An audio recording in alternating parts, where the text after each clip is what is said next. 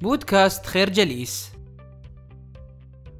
لا يمكن أن تكون تجربة الإنسان ناجحة ما لم يحصل أيضا على نجاح عاطفي لأن النجاح الحقيقي يتطلب بشكل أساسي السيطرة على العواطف وتطوير آليات تساعدك على تبديل أي عاطفة ترغب في تبديلها ولأن تبديل طريقة شعورك هي الحافز خلف كل سلوكياتك.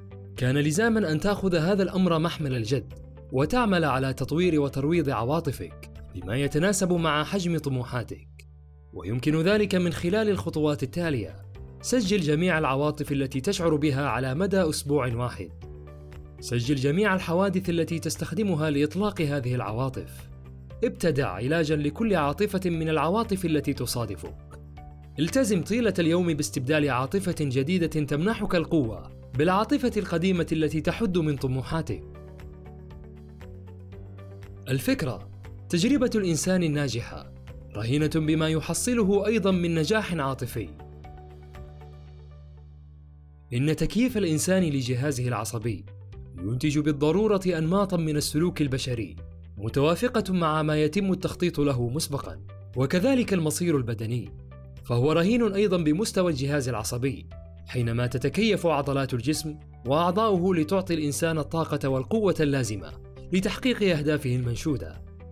إن إخفاق الإنسان في إدراك الفارق بين اللياقة البدنية والصحة هو ما يجعلهم ضحية للإحباط واليأس وفقدان الأمل. ففي الوقت الذي يصر فيه الناس على الحرص على التمارين بدقة والتزام فإنهم لا يستطيعون التخلص من الوزن الزائد الملتصق بهم نتيجة لعنادهم. ماذا يعني هذا؟ إن اللياقة البدنية هي القدرة على ممارسة النشاط الرياضي. أما الصحة فهي الحالة التي تعمل بها أجهزة الجسم كلها على أتم وجه ومنها الأجهزة العصبية والعضلية والهيكلية. وإدراك هذا الفرق يتطلب منا الإيمان بأن التقدم في العمر لا يحد من طاقتنا. الحفاظ على ينبوع الشباب فينا بالرغم من تقدمنا في السن. روض نفسك على حرق الدهون وإنتاج مستويات ثابتة من الطاقة. قرر أن تجعل التمارين الرياضية جزءا من حياتك. الفكرة المصير البدني رهين أيضا بمستوى الجهاز العصبي حينما يكون البدن مساعدا على توفير الطاقة اللازمة لبلوغ الأهداف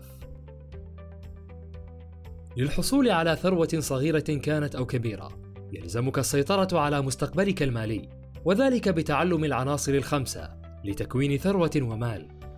ولكن بالرغم من إدراك الناس لأهمية المال في حياة الإنسان، وقدرته على توفير حياة كريمة للإنسان، إلا أنهم يجهلون تماما كيفية توفيره، أو تكوينه، أو الزيادة فيه. وهذا ما يجعل الإنسان يعيش ضغط الحياة، وإكراهاتها، وإحباطاتها.